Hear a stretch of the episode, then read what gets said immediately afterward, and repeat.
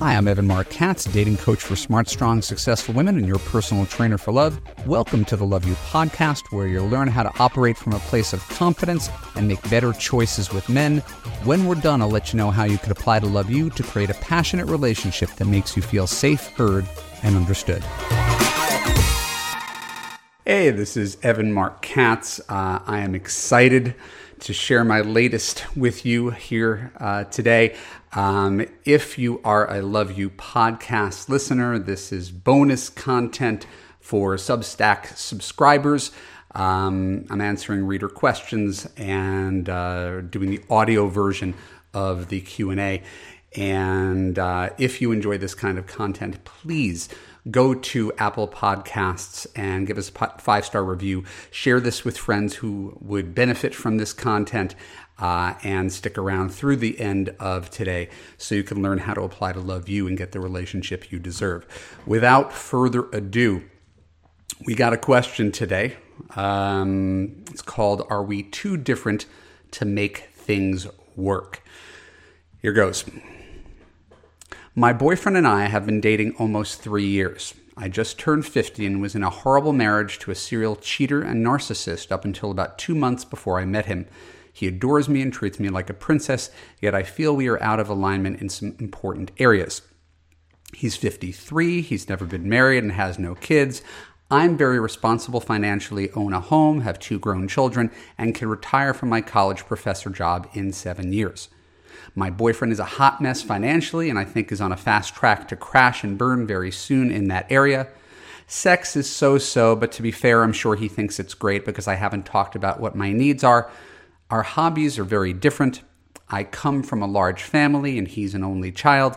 I can tell he doesn't enjoy holidays with my family, and I always feel pressure to leave earlier than I would like due to that. He drinks, and I don't really care to very often. He's 420 friendly, and I don't choose that. He has dogs and I have cats. We don't enjoy watching the same things on TV. I know most of my problem is my own lack of communication about these issues, but I'm seriously thinking about breaking up with him rather than trying to discuss the issues due to being conflict avoidant. I do love him and he treats me like a princess, but I'm not sure if that's enough. How would I even start to discuss these issues since there are so many and I haven't in three years said one thing about any of them? I would love your insight. Annie. My answer Dear Annie, I know another couple who is facing a similar crossroads. She's divorced, he never married. She has a big family, he has a small family.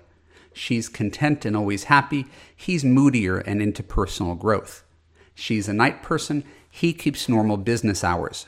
She likes watching sitcom reruns, he likes watching Oscar winning dramas. She doesn't like pets, he loves dogs. She makes a modest income, he makes five times more. She eats whatever she wants, he eats healthy. She believes in God, he's an atheist. If it's not too obvious by now, she is my wife, and he is me. He is I. If you think I'm trying to convince you to stick with your guy, I'm not. I hate to be a tease, but the full episode is for paid Substack subscribers only. So if you want to hear my full answer to all my reader questions, go to www.evanmarckatz.com forward slash Substack to become a paid subscriber. In addition to that, paid subscribers receive the ability to ask me questions and get coaching on my podcast, an advice column in which I answer your questions, a podcast in which I offer you live dating coaching the ability to comment on all posts and join the dialogue in the Lovesplaining community, and exclusive content that is unavailable to the general public. Just go to www.evanmarckatz.com forward slash substack to join for free and upgrade for all the bonus content.